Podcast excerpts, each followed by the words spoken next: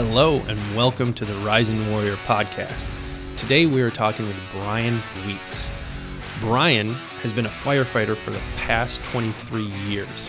He is currently the Assistant Fire Chief of Training at Wright Patterson Air Force Base, a peer support coordinator, and is co chair for the United States Air Force Fire and Emergency Services Mental Health. Today, we talked with him about what peer support is and how it goes about helping firefighters.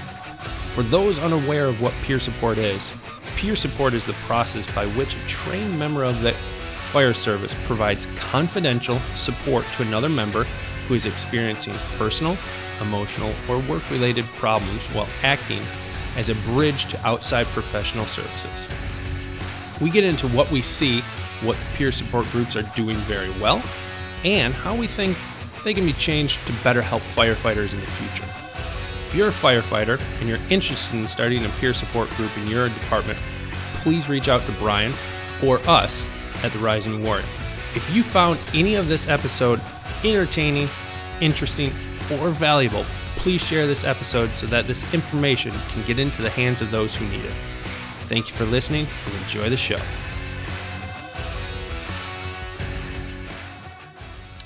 So, Bryan, you're um, you're head of peer support for your fire department or something like that? I am the coordinator for peer support. Coordinator.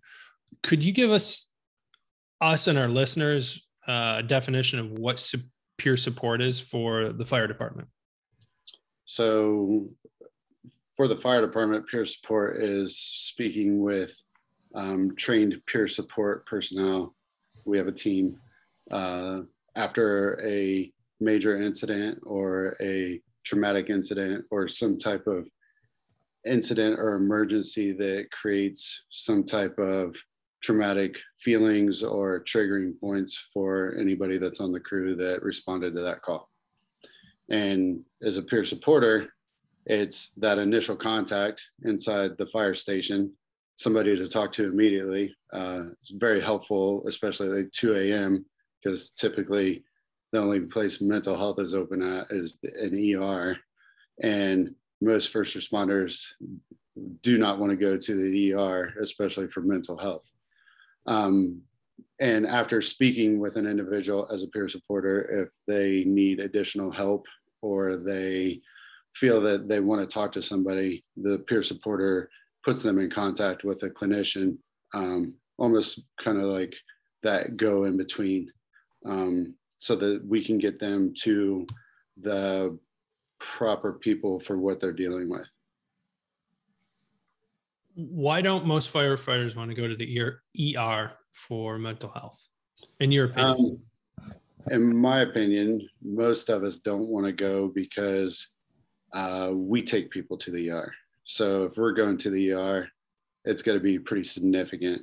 And a lot of times there's not a lot of um, separation with mm. the first responder versus the people that we may have taken in before. So mm. um, it's that almost I'm for me personally, it's like, well, I've taken this patient in before and now they see me in here struggling mentally. Mm. So does that really make me a good provider in the field? Hmm so we have a couple hospitals in our local area that we actually have a agreement with them if we go in as a peer supporter if i take an individual in they take them straight to the back bypass everybody in the er mental mm-hmm. health get seen immediately um, to kind of assist with getting them the uh, support and assistance that they need at the time speaking with a clinician especially if it's a significant event Okay. Yeah. That's super interesting. What um what what drew you into it, Bryan? Like what what was it that for you personally um to support to support in the peer support as a leader in the program? There's a lot of peers and supports in there. um, one of the things that we, we've kind of always done peer support, but mm-hmm. we didn't really have formal training. In 2018, um, there was about 25 to 30 of us in the department that attended the uh, peer support program that was um, came the IFF, which is the International Association of Firefighters, came in and taught the course. And as they were teaching this course, that was kind of how do you talk to your fellow fellow brother and sister first responders, um, and it was a good course for identifying and seeing that there's an issue and maybe that somebody needs to talk, but uh, there really wasn't um, additional follow on. Uh, they made it sound like, oh, you look like you have a drinking problem. Let's go to the hospital. And the, the scenario, the guy's like, okay, thanks. And that's not how it works. a lot of times as a first responder, I'm, I personally, I know what to say and what not to say for people to think that I'm in crisis. Mm-hmm. So being trained to that level and understanding being a paramedic, if I say these buzzwords, they're going to make me go to the ER. But if I don't use those words, then I'll be good and we're just going to talk. Ooh, I really like that you brought that up. We, we love to talk about language in our program. And one of the things I noticed with uh, you, as you were saying that, was you learn the language of that system and now you're using it to navigate around it. Like right. you literally, like firefighters are use, literally using their own system to put up walls to not allow other people to see them in that scenario that you were just describing. Um, yep. When you saw, when you started seeing those connections, right? There's not a lot of training. Um, you can tell when they're using that language, and you're like, hold on a second, these guys I know what they're doing. They're not being honest. Something's wrong here, but I don't know exactly what it is. What what was it or what happened at when you started seeing those patterns in your in your peer support group and what did you do to bring those those we like to call calling people forward, not calling people out. Right. Yeah, calling them forward to actually get help. What what was your decision there and what did you do? Um, so I think that for me personally, um, uh, have done this before, but I learned it through the program is vulnerability creates vulnerability. So as I was teaching um, EMS well-being for the first responder during a paramedic refresher course, uh, I stood up in front of 20 paramedics and told my story and what was going on with me and how I was struggling. And after I did that, I had more and more people start to talk to me more openly. So mm it was almost uh, it was uh, i'd say probably six to eight months after the taking the course that i did this uh, training or taught this training and it was almost instant. People were like hey can i talk to you for a minute? Um, and i didn't know what that was until going through the program and then i was like oh well wow there's a lot of people coming to me now. And then it almost got overwhelming that I had all these people coming to me, um, which in peer support it's called compassion fatigue, where you start mm-hmm. dealing with all these individuals that are having problems and or issues that they're struggling with, and it could be personal life, it could be on a call, it could be on the job, it could be what's going on in the world or in the country. Um, you just never know what you're going to talk about. So, um, being able to recognize that somebody might want to talk is approaching them and saying, Hey, you know, I noticed that things are kind of off lately. Do you want to talk for a little bit or do you need to talk? And a lot of times it's sure, you got a minute. And uh, mm. uh, on occasion, it's uh, kind of that, no, I'm good, I'm good, or I'm fine. Mm-hmm. Um, good and fine. We all pretty much know what that means. Right. Uh, but we don't want to force them because if you try to force somebody to talk, they're not going to talk to you. So they got to be open to talking with you about it.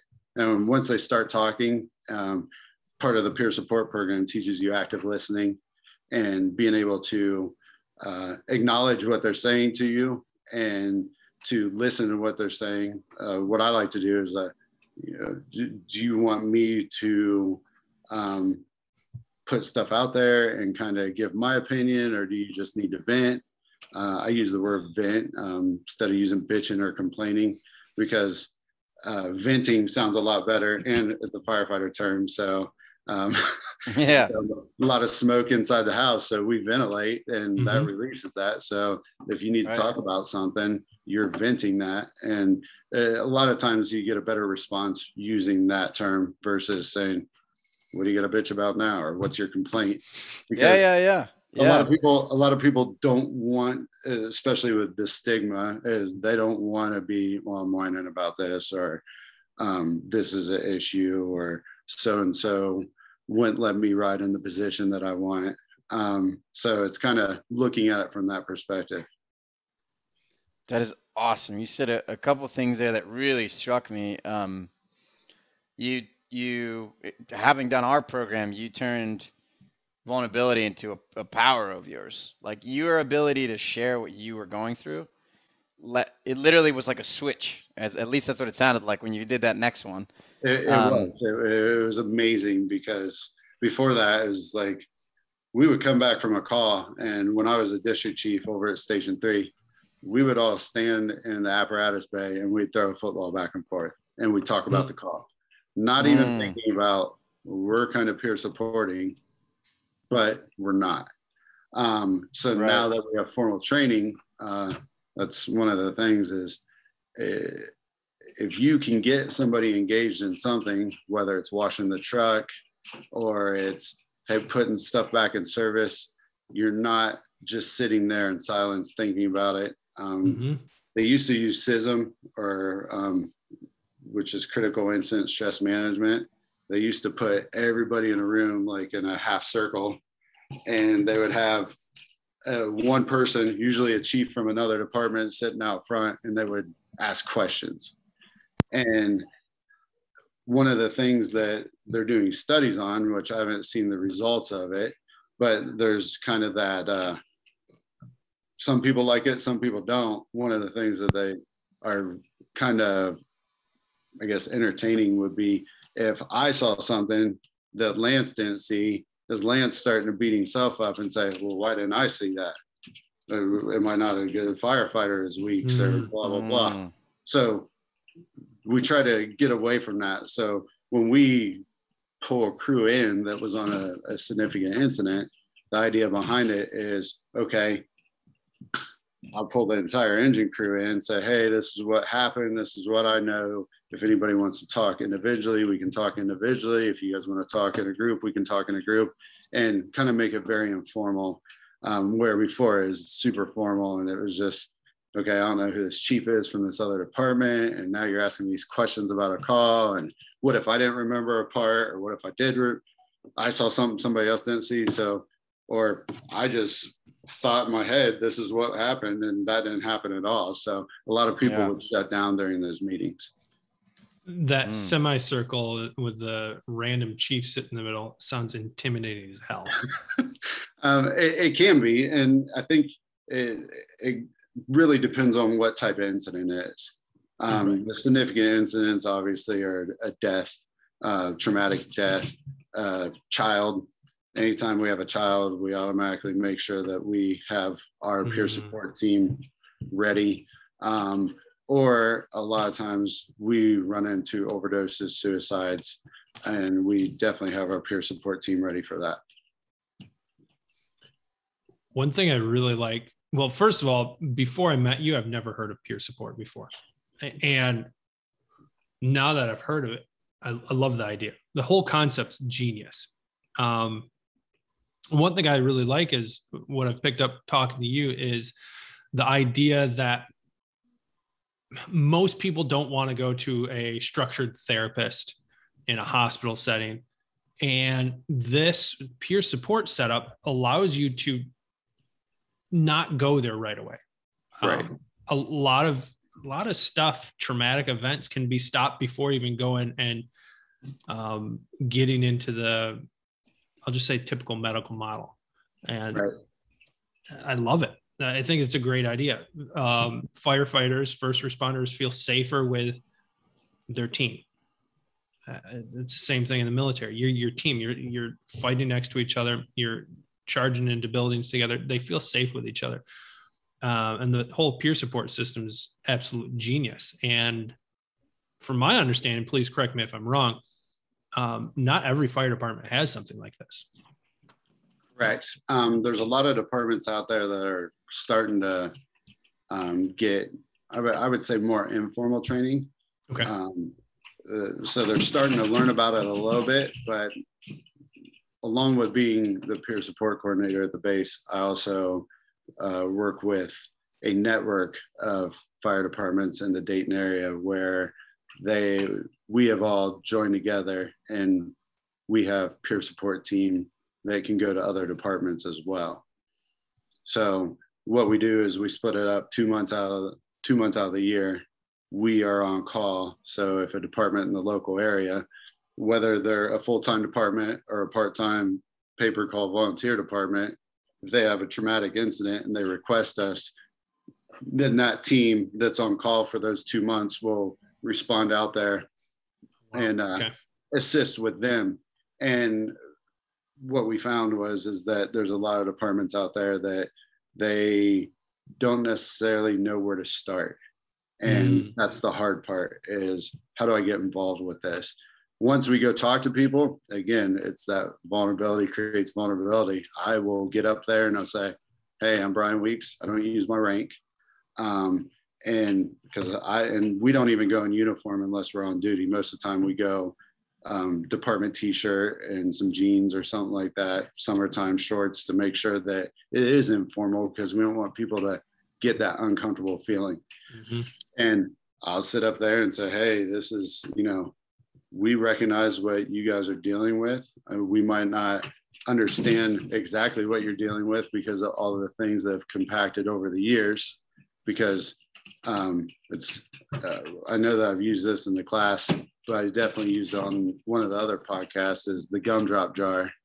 Um, inside a glass gumdrop jar, all the gumdrops are the issues you're dealing with or that you're avoiding Mhm. and then all the void spaces are what everybody else talks about and eventually if you don't have an opportunity to have resiliency self-care and talk to somebody then that gumdrop drawer is going to overflow and that's when we're more prone to be in crisis mode and once we get into crisis mode then it becomes more of a serious matter um, all of mental health is a serious matter, but that's where we start to say, okay, we need to take immediate action to make sure that Yeah. you talk to the right people.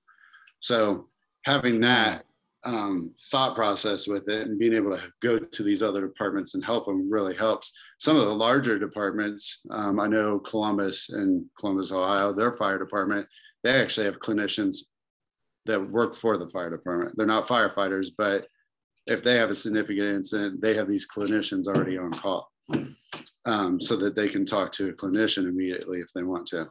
Hmm. And these clinicians go around to the stations and uh, whether it be monthly or quarterly and just kind of check in on the firefighters.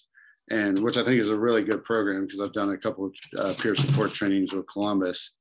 And uh, I, think, I think that's a, a great program, but a lot of there are so many small rural departments out there it's hard to i don't know if there's money involved or how it works but it's hard for some of these smaller departments to say oh i want a clinician and okay that'll Right. however many dollars and they're like ooh okay never mind Um, Yeah. Can we take a guidance counselor from the local school um, and I'm, not, I'm I say that in a joking way. I'm not being mean about it, but it's the part of the problem is is that if they don't understand, and I think this is why peer support's a really good program. If a clinician doesn't understand the type of calls that we go on or haven't experienced some of the the traumatic stuff that we've seen, Mhm. it's very hard for me to sit there and talk to somebody and say, "Oh yeah, I saw this the other day," and they're like, "Wow, that's crazy. You guys see that kind of stuff?" Yeah, you're like, you're not going to tell me anything motivating or like, uh, "I'm here for you." It's like, wow, oh, Yeah. that's terrible. I could never do your job. Thanks. So th- those type of things and those type of statements, uh, like you said earlier, is the language sometimes that language, whether it's in context or out of context, especially for a lot of us in that first responder realm, kind of look at that like, why are you saying it like that? Well, there's a hidden agenda behind it. Whether there is or not, that's just how our minds think, or a lot of our minds think. Yeah. Yeah, it seems like um not having when someone doesn't have the background and they say something like that, it pulls you out of the experience, and all of a sudden you don't trust them. You you're like ah, you might be on the books qualified, but you're not. You don't know what we're doing here day to day. And I, I have heard a lot of um, veterans and first responders, mostly yeah. veterans from my end, but talk about that from their experience. Like, yeah, it's fine. I can talk and and we talk about it, but it doesn't feel like we're meeting each other in the same space. Right. Um, and you said something that was really powerful uh, as you were describing, um, you know, who has access to this, who doesn't have access to it. Um, and one of the things that seems really evident to me since you did uh, the beta program of, of the Rising Warrior, of which I was also a part of, by the way, um, is that you have sought out the tools for yourself to create to be a leader in this space knowing that the real um, or what i imagine is the real need is that there are other first responders in the ecosystem of what you guys do. Not even necessarily somebody in a position of uh, any kind of rank or anything just someone who knows how to speak your language number one. Back to what you said earlier about like you know how to navigate around that. Right. and number two that there is a level of like hey brother I, i'm i've been there. I got you. I understand. And number three the expanding that toolbox just allows you to n- catch it notice it a lot quicker and opens up the doorways for other people to let you in. So you, it really is. It seems like you are um, creating uh, almost a new way of dealing with mental health completely internally to the fire departments, allowing all you guys to stay within the system until right there's a cap where somebody's just too far. They've they've stuffed it down too much, and they need like a lot of help. And at Right. that point, you know, it, it's exceeded your ability to deal with it.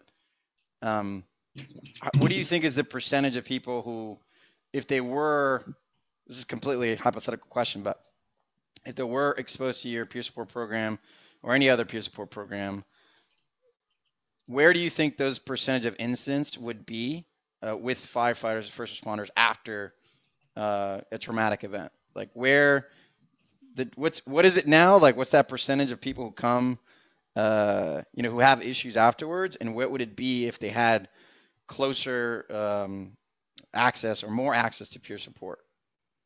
Um, I don't think it really changes as far as how it affects somebody on an incident or after the incident. Okay. Um, I think what changes is the percentage of people that are more openly to come talk to you. Mm, So Mm. I, I think that everybody still is because peer support's still relatively new. I mean, it's 2021 and we did this in 2018, at least for our department. Okay. And in my experience, it's been where um, I have more people that will come talk to our peer support team than before, where it was, man, why are you so grumpy? Like, what is your deal? Or, um, of course, first responders, a lot of us, especially DOD, are veterans. Um, so we all know that um, that friendly can turn into really harsh banter um, comes into play a lot. So a lot of people were afraid to speak up because of that in the past. Um, I wouldn't even speak up because I was like, oh, I'm not going to say this was bothering me because I don't want people to think that I can't handle going on the call or um, that I'm messed up in the head or whatever may be going on. It's more of a, uh, yeah, I'll just, I'll deal with it on my own because that's how I've always dealt with it. So looking at the percentage that come and talk now, it's a lot higher percent. I could legit get a phone call right now that somebody went on a call like three days ago. And, you know, I was just, I, we had a incident where um, it was a, a fatal crash and two days after it happened, um, one of our paramedics were walking through a store and he said he just broke down. He Mhm. said he didn't know what was going on. He just broke down, left the cart in the aisle, and walked outside. Got himself um, back together, and then picked up the phone and called a peer supporter. Before, I don't see anybody calling anybody to talk. because it's just not what we did and it wasn't a program that was in place. So after the program got in place, I think that it, that percentage is higher. You know what? Maybe I should just call and talk to a peer supporter, somebody that is going to keep our conversation confidential, somebody that is not going to run to somebody of rank and say, hey, this person's having an issue. We need to pull them off a truck. It's more of a, all right, what's the next step? How do we, how do we help you? So, and after I talk to somebody, I usually uh, say, you know, um, I'd like to follow up with you. Uh, when would you like me to follow up with you? Giving them that option of when you want to call, instead of calling them or texting them every six hours.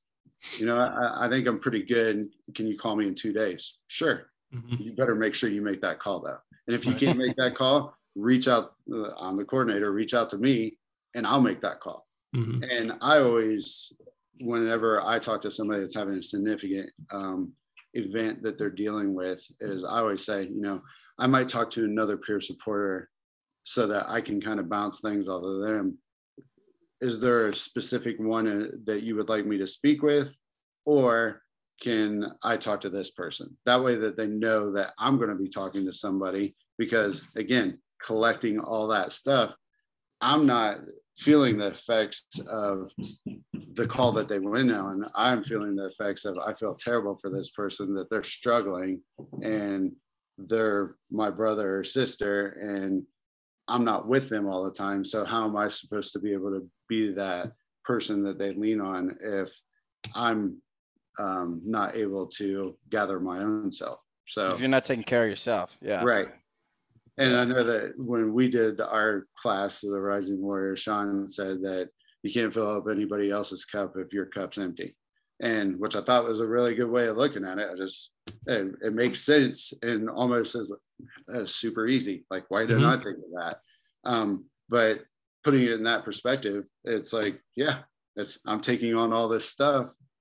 How am I really providing you a good service if I'm circling on my own mind when realistically I should probably say, you know what, I'm I'm tapped out right now, but I can provide you with another peer supporter. I think this person will fit. It's called burnout. Mm-hmm. So, so many, unfortunately, so many males reach that once in their life, at least once. Right. Yeah. What was that? What was that term you used earlier when you're compassionate? Compassion fatigue. Yeah, compassionate fatigue plus yeah. burnout is a is not a great mix uh, for actually being able to support anybody. You're right. going to figure out how your peer support system works because you're going to need right. it. Well, um, and then from experience, going like you said earlier, going to that institutionalized clinician.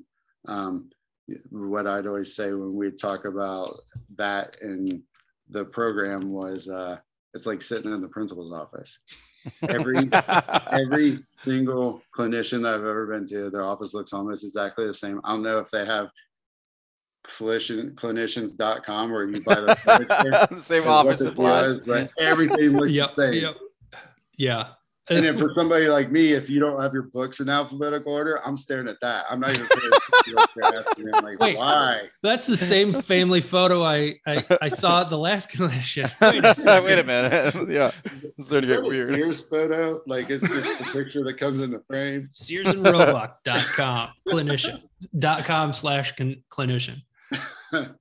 Um, you, you, mentioned something earlier about um, it'll circle back around to vulnerability, but you, you mentioned people not wanting to speak out, being afraid that hey, I might be viewed different, badly, and so on and so forth. And I found out very quickly talking to the veteran community that everybody thinks that. I'm making a broad generalization. And yes, everybody in the veteran community thinks that they're alone. Nobody else is dealing with what they're dealing with. And after I've talked to hundreds of different veterans, found out that everybody's dealing with the same damn thing. And I imagine it's the same way in the first responder in the fire department. And all it takes is that one person to be vulnerable. It's the icebreaker in a really awkward um, family dinner you right. just need one drunk person to break the ice, and then everything, the floodgates open up. And right. yeah, uh, I love the the phrase vulnerability lends to vulnerability. It takes one person to just be vulnerable and accept that hey, shit's wrong in my life. And that's okay because you know what? You look around everybody, nobody's damn perfect. Right. And if they look perfect, those are the ones that probably got their shit together the least. Um you're really really good at hiding it. Yeah. yeah. And, I, I like yeah, go ahead. No, go ahead. Finish. I was I was I was gonna actually caveat on that, uh, Bryan, that uh, what I noticed in this world of veterans and first responders is um, there's there's a there is this man I, I love talking about archetypes it's like um, there's a warrior archetype that's trying to serve and it, it, it permeates our entire being it's like what like i mean i talked to some of these guys like i can't imagine this dude doing anything else like uh, like other than serving in some capacity like that's his passion. Um, and people do it across a, a, broad spectrum of things. And what i what i've noticed is that when you give that person that that that type of person the permission to be vulnerable to allow themselves to be like yeah sometimes i go to a call and i come back and i don't feel great i saw something scary or I, I saw something i didn't know how to deal with or you know, for, for military guys, like on deployment, something happened, or even in your unit, it, it, stateside, like somebody, you know, we had some pretty traumatic events. Uh, some of our guys in our in our unit, um, and when when those people, when guys in that position and women are given that permission, it's like it's like a release valve, and they can oh, they can like let their guard down and be like, holy shit, woo, okay, I'm not alone damn, okay, let me take a break. And that mm-hmm. was, I remember uh, when we did our, our, pro, our, beta program this summer that you started taking more breaks. Uh, in fact, you got injured and you were like, ah, I'm going to take a couple of days off. Um, and how, how has that been uh, for you? Like the ability to say, like, oh, I'm actually, my cup is actually very, um, it's like half empty. I don't have enough energy right now. I got to take take my foot off the brake a little bit so I come back uh, to support other people. How has that been for you over the last couple of months? Um, it's been really good for me. Uh, I, am able to recognize when I'm getting to that point now, where hmm. before mm. it was um, my vice per se would be, oh, somebody needs help. I'm going to go help them. Um, first mm. responders, we're fixers. So you give me a problem, I'm going to give you a solution. And we're going to fix it. Mm-hmm. We're going to fix it right now because that's what I do on a call. Mm-hmm. Well, when you can't do that, that makes it really hard. But when people are like, oh man, you really helped me. Thanks a lot. Da, da, da, da. Cool. It's almost like an adrenaline rush of being able to help somebody. And then when there's nobody to help, it's like, oh, man, mm. getting lost in mm. my thoughts. What am I supposed to do? How am I supposed to do this? What am I supposed to say? Why do I feel like this? What's going on? And you have this complete like I, am confused. I don't know where I'm at as far as in my mental health. Like, what am I supposed to do right now? And then, oh, somebody's got a problem. Push that stuff to the side. Yeah. Well, dopamine rush. Right. And so I was running into that a lot and um, I found out that it was breaking me down more. I just didn't realize it because it was there for like eight months. It was back to back to back to back. So every time I'd start feeling down, boom, something else would happen. And I'd be like, oh, dun, dun, dun, dun. um, and yeah, and it, it, it, it, was a relief for me because then it got me out of those thoughts. But again, I was avoiding what was going on with me. So I wasn't able to work on myself. I wasn't able to take that break and I wasn't able to start refilling that cup. It was more of the, I'll just push that to the side. I'm not worried about me. I can handle this. Mm-hmm. I found out I can't handle it. Um, mm-hmm. And being able to admit that took me a very long time to do it. But then once I did it, I was like, wow. And, you know, the conversations that we had in the program and the conversations that we had on the phone um, and then keeping in contact. Uh, we talked the one time and it's, we, the group that we had is almost reminds me of that camaraderie that we had when I was in the Marine Corps. It's mm-hmm. that being able to talk to somebody that totally understands the stuff that we're going through. Where again, I go to the principal's office and they're writing. Why are you writing that down? What are you writing down? yeah, yeah. Stop writing that down.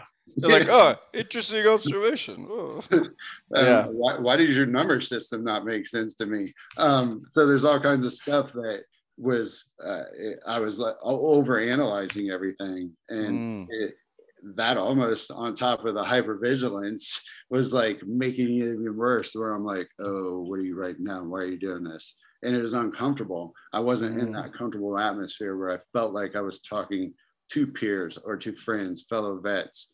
And um, once I started doing that, once I started realizing that, hey, this is working a lot better than what I was doing before, it has made it a lot easier for me.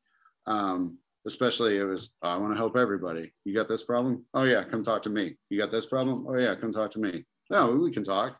Where now it's, um, hey, I got this other peer supporter that you can talk to. Mhm. I think it'd be a really good fit, especially since I know a lot of people's backgrounds that I work with. I can kind of mirror them up with each other so that they're talking to somebody that has things in common versus me that I used to work all the time, multiple jobs, do this, do that, do this, and completely avoid what was going on with me because that's mission. And what we talked about before is military is really good at training you mission, mission, mission. It's Mhm. the other stuff that we never learned how to do. Um, I was learned here's a straw, suck it the up. Um, so, um, yeah. that right there is oh okay. So i'm not supposed to have these feelings and i'm not supposed to be vulnerable and i'm not supposed to do this. So everything that i learned was i wasn't supposed to do that. And then that carried on and then all of a sudden it was like wait a second.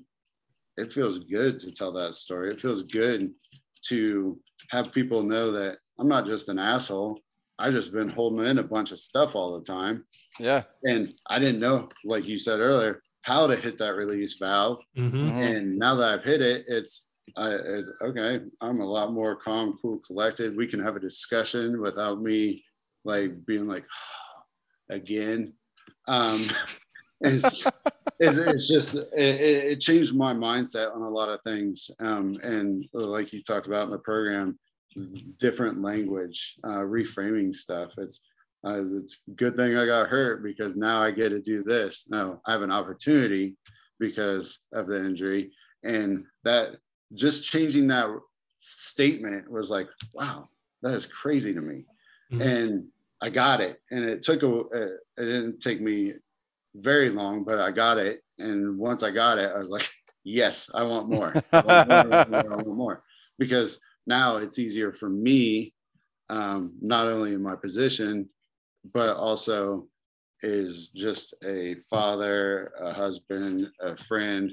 It's easier for me to have conversations with people versus before it was, yeah, I'm going to go do this or I'm going to do that just so I don't have to interact with people because every time I interacted with them is, hey, you're a paramedic. So I got this lump on my shoulder. Uh, Yeah. I, I don't know how to help you with that. I mean, if your arm gets Yeah. cut off, I can help you with that, but I don't know a lump on your shoulder. It's So- cancer. You should get it looked at.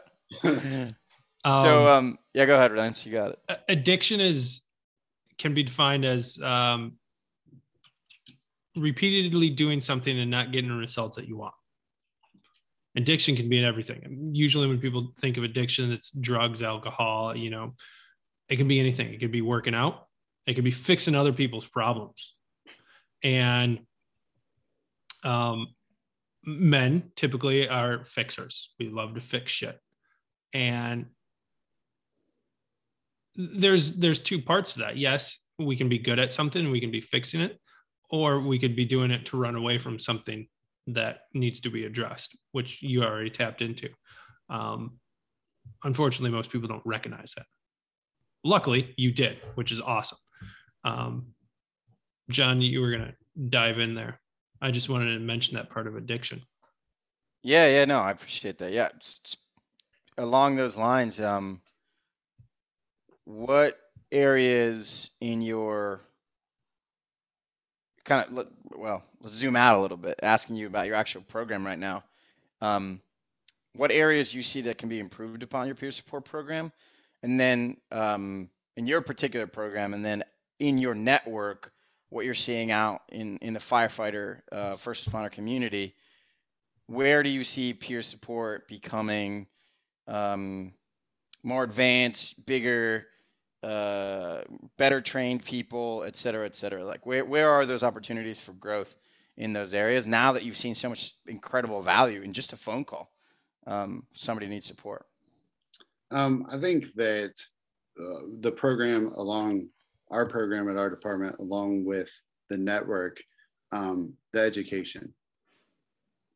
The initial education is done, but continuing education, not so much of repeating the same stuff, but being able to take a class here, take a class there. Um, there's a lot of classes that are provided um, that you can take here or there. A lot of it's Zoom because of um, COVID and whatever money issues, whatever it may be, Zoom's an easy way of doing it. Um, but I think the it's finding those new ways of talking to people and being able to figure out, hey, I can active listen all day long. Hey, let's go to the hospital. No. Oh, now what do I do? Um, so it's the education it's what do i do next or how do i make this better and when i say that education that kind of runs into both of it is how can we make this better what can increase the value of this program by saying um, hey we have a peer support team. Oh cool. I'd really like to talk to somebody or what's peer support?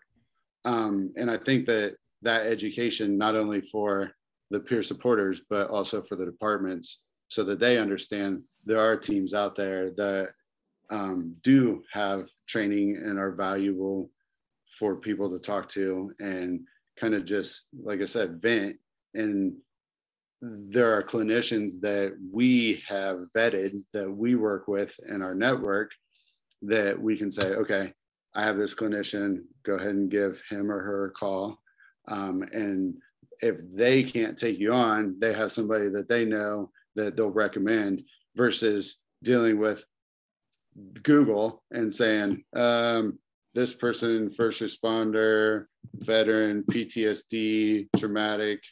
Oh, this person looks cool. They got a really cool name. Um, God. And, and that's yeah. kind of that's kind of where it happened before. It was like, how do I find somebody? Mm-hmm. And then mm-hmm. it's the the thing that I would really like to see is that there's a that um, in network, out of network insurance for paying for first responders to get mental health mm-hmm. treatment. It's, oh, we don't take your insurance.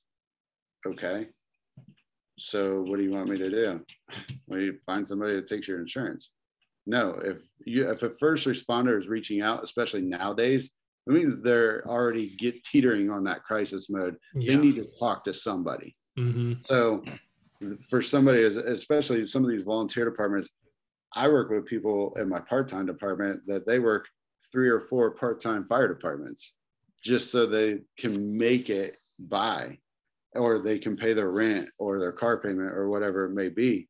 So you have somebody like that, they probably don't have full-time health insurance, or if they do, it probably doesn't take this network of this really good clinician. So now we're going to go to the principal's office and we're going to sit in there and they're not going to know how to talk to that individual mm-hmm. so that that is what i would like to see is uh, uh that having that um kind of bridge of saying you know what let's do like five six sessions and kind of get you um, to down regulate a little bit and then figure out where we're going to go from there I mean, most first responders, they have no problem cutting grass. Most of them own lawn businesses on their off time. Um, a lot of them do construction. A lot of them do this yep. stuff. hey, I need a deck built. Cool. Come on in. You can talk to me, something like that. But right. that, that, that is, I think, my biggest um, heartburn with the whole thing with the first responders is it's not readily available like what I would like to see it. it's really a shame because investment in something like that, invest, investment in peer support and investment in continuing education of peer support is going to save lives. Most everything, yes, you do with firefighters is going to save lives in one way or another. And I, I, I see this as a, an investment in, first of all, yes, the lives of firefighters and you can turn around and work with this for um, patients you come across if you're riding an ambulance or so on and so forth. Um, it's sad to know that there isn't more continuing education for stuff like this and the continuing education that i've looked up and then you and i bryan have talked about um, some of it, most of it that I've seen is junk. They they talk about the statistics of suicide. Like I don't give a fuck about the statistics of suicide. Right. Like, like I want we to get stop it. it. It's very high. Yeah, yeah, yeah. Thanks. we get it. Thank you. Um, Appreciate it. Yeah, And somebody's got a PhD to say that. exactly. Yeah. uh, I, I yeah, say I this, I say this quite a lot. Um, the people that I've learned the most from don't have pieces of paper to uh, establish who they are and what the fuck they've done. They don't have PhDs and whatnot. Um, Says experiences. experiences, personal experiences usually. Right. yeah. yeah. And then the ability to actually articulate it. Be like, Mhm. this is what that was. This is how this happened. I mean, you just did that, Bryan. You showed for anybody listening um, who is a first responder or or or veteran, like Bryan has lived it. He's doing it. He did it for like how long did you do it before? Um, how long were you in the military? Then as a firefighter before you started realizing that that wasn't working, like the model of not being vulnerable and completely stuffing it down. So I became a firefighter in 1998. Right. I was in the Marine Corps 9903. I was a firefighter in the Marine Corps. Right. And I was a firefighter. I got out, and five days later, I started as a civilian firefighter. And it was 2018 before I said I need to talk to somebody. Mm. So yeah, so so for anybody listening, you can cut years. that time short. you can cut it down to like right now, Please Right. do. Please do. please, because you know I, I, what I've noticed is uh, in my own life, as I'm able to resource myself and look back and be like, okay, let me take a second, fill my cup up so I can actually serve other people. It's like an immediate translation to more service. Like I can actually give more when I take care of myself, and I'm actually able to hold more too. like my Mhm. capacity is bigger. I, like I, you, I imagine you now can deal with catastrophic things and be like, okay, breathe, see how we can support people in this moment.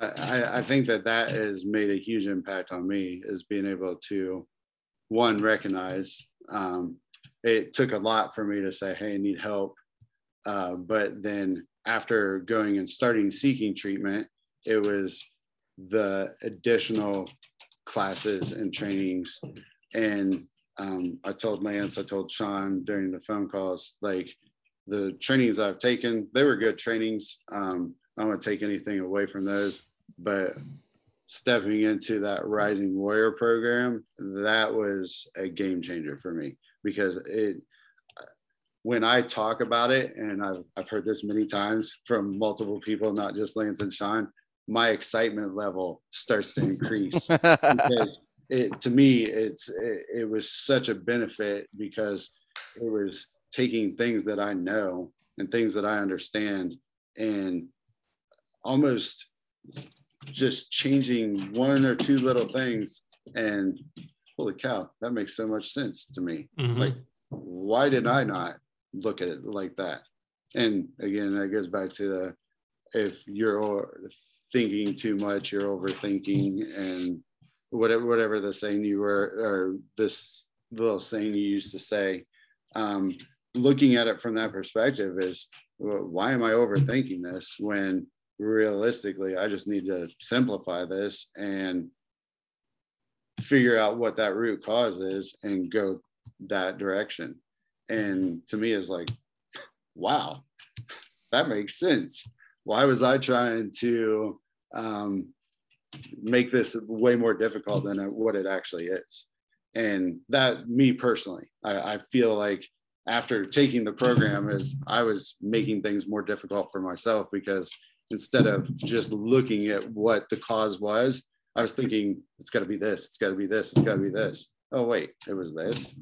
Um, you and everybody else. it's, it's, for me, it, again, that was that was like a a eye opening for me because I was like, wow, and of course the excitement i still get the excitement you can see where i started talking right there i was like getting all um, going through the program and being able to talk to you guys and having that feeling of camaraderie and then being able to take the stuff that we discussed in our sessions and the next day walk into the fire station and talk about the stuff that I learned and people were like, oh, what'd you learn this week? It, it was you had an audience. And it, it, it, was it was amazing on how many people are like wow that that just makes so much sense. So being able to take that and discuss some of the things and put it into that perspective and change that language and just understanding that hey a lot of these sorry dogs are barking a lot of the things that we sit there and make very complicated doesn't have to be complicated and sometimes it's sitting around the kitchen table and talking about it. Mm-hmm.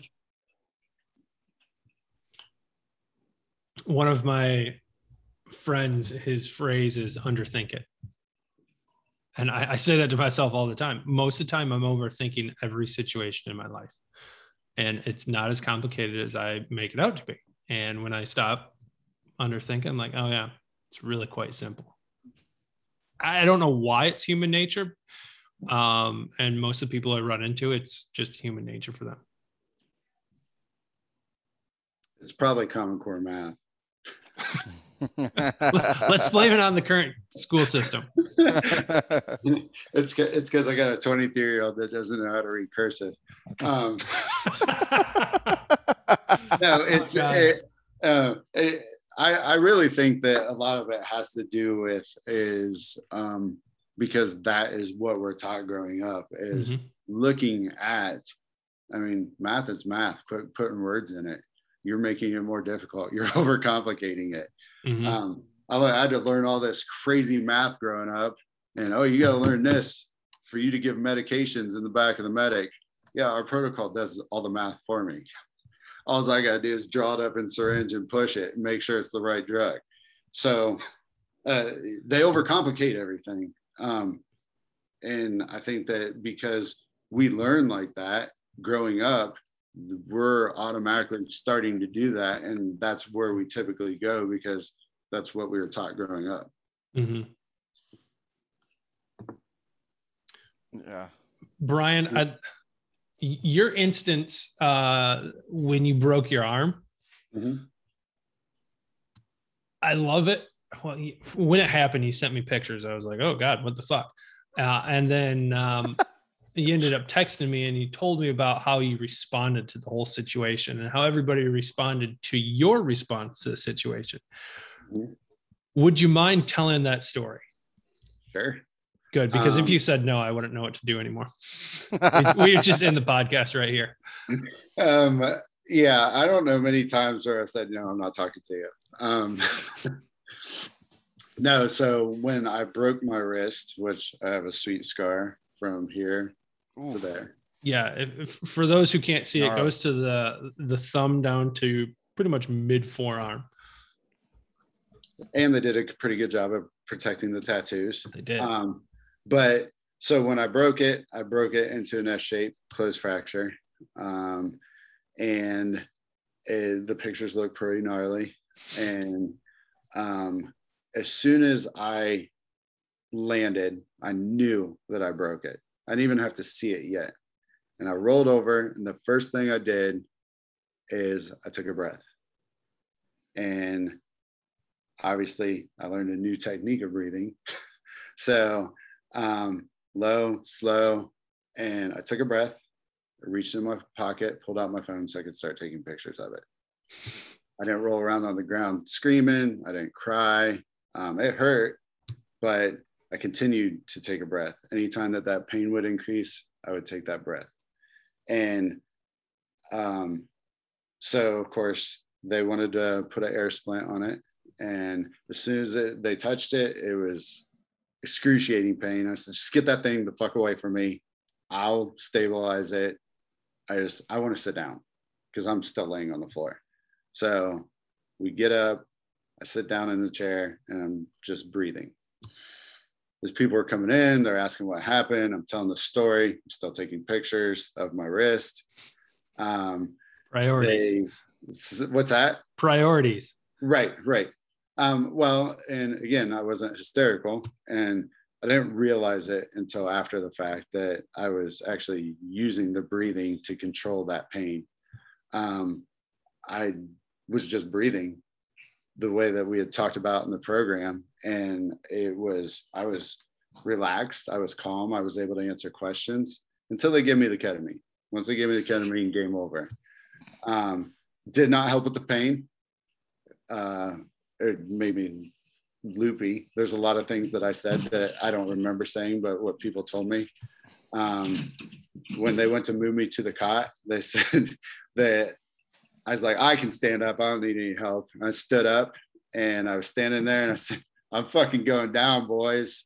And two people caught me as I just passed out. Um, so they, I came back to as the cot was lifting. They took me out and to put me in the medic unit. I remember thinking this is the longest hallway. The hallway was only like 15 feet, but it felt like it was a mile. Um, again, effects of the ketamine um, the back of the medic. I remember passing out again. Um, and then obviously ended up going to the hospital. And so I later found out that when that initial break happened, one of the guys that witnessed it sounded like said it sounded like I fell off a 20 foot building and it was dropping a glass jar of mayonnaise he said just the noise. I said, well, I'm glad, glad I didn't hear the noise because I probably would have freaked out then. Um, he said he knew without even turning around that it was probably broken when I did it. Mm-hmm. But uh, later on, one of the firefighters sent me a text message and said, Chief, you are hardcore because I would have been crying like a little bitch if that happened to me. and as I was sitting there, I was like, I didn't, I didn't cry. like that was weird because it hurt. And then I started thinking back and I was like, oh, I was breathing. Mm-hmm. And it's something that we talked about in the program. But again, I didn't get to experience it besides practicing it. And I was kind of hesitant on the whole breathing thing because what I was taught at the VA about breathing was breathe in for four seconds, hold it for a second, breathe out for four seconds. Do that like 10 times in a row. Yeah. And I was like, after about the third or fourth time, I was like, yeah, this is fucking stupid. I'm not doing this anymore. you practicing your breathing? Sure, I have. Thanks. Does it help? No. So, um, and then going to the program and explaining how to breathe and using the diaphragm and how it works and the um, breaking it down as far as your sympathetic, parasympathetic nervous system, I was like, well, this makes so much more sense. And having that paramedic background of understanding the right. nervous system made it easier for me to say, oh, okay. Again, have practiced it.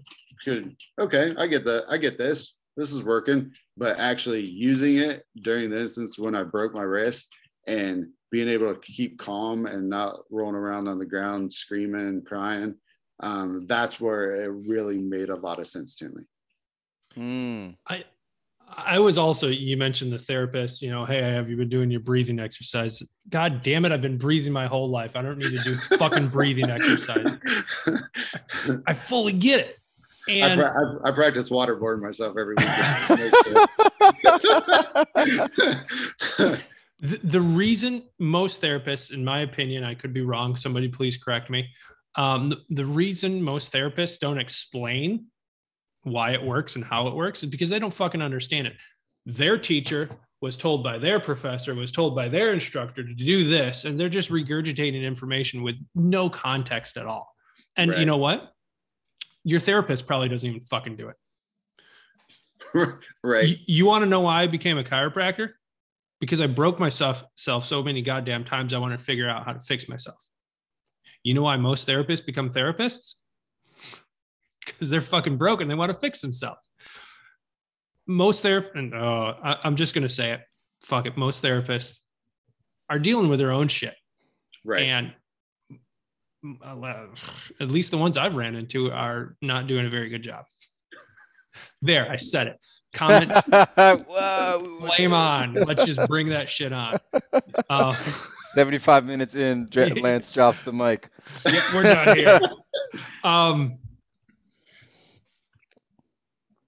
I'm going to wrap it up. Unless, John, I'll give you and Bryan any opportunity to say any last words.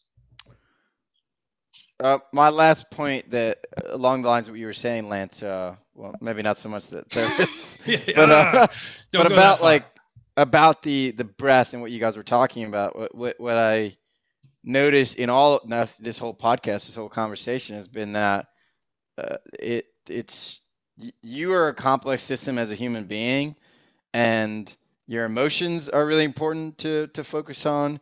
Your breathing and your body is really important to focus on, and then your actual tools and techniques and tactics for your actual job are really important to focus on. So, um, for anybody out there, like it, breathing is just as important as you know, understanding what to do when you're in a in a difficult mental health uh, space, as it is to be really good at your job, at what you do, so that you can support other people. All these things are building a, a framework for you to be successful across the board. So supporting yourself, supporting others, and Bryan, you noted you mentioned this about like continuing education. Listen, even if you're you're um you don't have it provided for you, uh, your your insurance doesn't pay for it, whatever. There's there's all kinds. Everybody's in a different uh, situation. I encourage everybody to find the best areas to improve across all these areas. So maybe it's you just get a, you know, uh, a coach to teach you breathing. Maybe that's where you start. Um, add that to to some of the mental health stuff. All of a sudden, you you can breathe in a difficult situation like Bryan, and now you can explain or at least share when you're having a difficult uh, uh, time in your life. So, yeah. Anyway, that's just what I wanted to bring up. That that Bryan naturally has been doing this over the years. He's been building this like toolbox, how to help himself and other people, and anybody out there can do this. Just a matter of, are you ready to change? I'm going to add to that. It sounds like you're talking about investing in yourself. Mm, I am. Anytime I've invested in my well-being, I have. N- I'll, I'll I'll go and say it. I've never been disappointed. Same here. Bryan, last words, Bryan. Um, no, I appreciate the opportunity. Thank, thank you for coming on. Um, it's always a pleasure talking to you. We can go down rabbit holes many times. We're gonna we're gonna avoid the ra- many rabbit holes. Um, Sean, Sean's not here, so we can avoid them Sean's a not lot here. easier. um, Uh, it doesn't matter if Sean's here. yeah, Bryan's here. Um, is do you want people to find you? And if if you want people to find you, where can they find you? As far as like we talking like stalker stuff. I, hey, it's up to you, man. Some stalkers aren't bad. um, I, I have Facebook account. Uh, Okay. people can reach out to me on Facebook. Um, obviously, anybody that feels that they need somebody to talk to or need um, kind of that information on how to get a peer support team started, uh, I've shared our peer support um, management plan, or which would be a SOP for most people. Uh, I've shared our SOP. Uh, our former wing commander had me developing a peer support program before COVID started, not for firefighters. He wanted it for the base populace. So Cool. I created a PowerPoint that kind of um, is an introduction to what peer support is and how to recognize things, how to start a conversation, uh, be an active listener, and it kind of describes a lot of that stuff. And then um, I have several pages of resources that I can provide because there are a lot of resources out there for veterans, non-veterans, first responders um, that realistically looking at some of that stuff just kind of reading like what they have on their page especially on social media. Sometimes a quote is super awesome. It's like huh all right i feel pretty good right now. Mm-hmm. and um, so a lot of those things and what i did is i took it to the next level because i am me. Um, i not only give you the name of the page of the resource for facebook instagram but i also screenshotted it and put a little thumb uh, nail whatever picture of what the page looks like so that you can find it easier because uh, i don't know how many times people are like well what's this app you got where'd you get this app from? What's the app look like? Well, Mhm. it's already taken care of. It's on there. So people want something like that, they can reach out to me and I have no problem sending that stuff out because I think that it is important for the not only everybody's mental health, but especially the first responder that deals with these type of events day in and day out, whether Mhm. it's in their own personal life or going on calls. And it, it doesn't matter if you work at a busy department or not. It's what you get introduced to. And I think that that is, you might go on 16 calls a year, but out of those 16, you're on a busy highway and 12 of them are fatal crashes. That's a lot of tr- trauma for the human brain to try Yeah. to look at like, wow, what am I supposed to do? Mm-hmm. so to this day, if I smell Busch Light, I smell blood um, Mm. from a traumatic car wreck that I went on. And I don't, I don't it's Busch Light anyways. I'm not going to drink that. But um, if I smell Busch Light, somebody drinking it, I automatically get that scent of blood with it. And it's just, it's crazy how the mind does that. Yeah.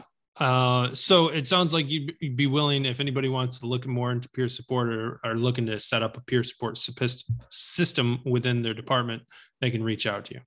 Mhm. Cool. And I have, als- I also have the um, link on there to reach out to get the initial training as well. Cool. Um, so you you guys heard it here. Reach out to Bryan Weeks if you need any help with that. Bryan, thank you for coming on.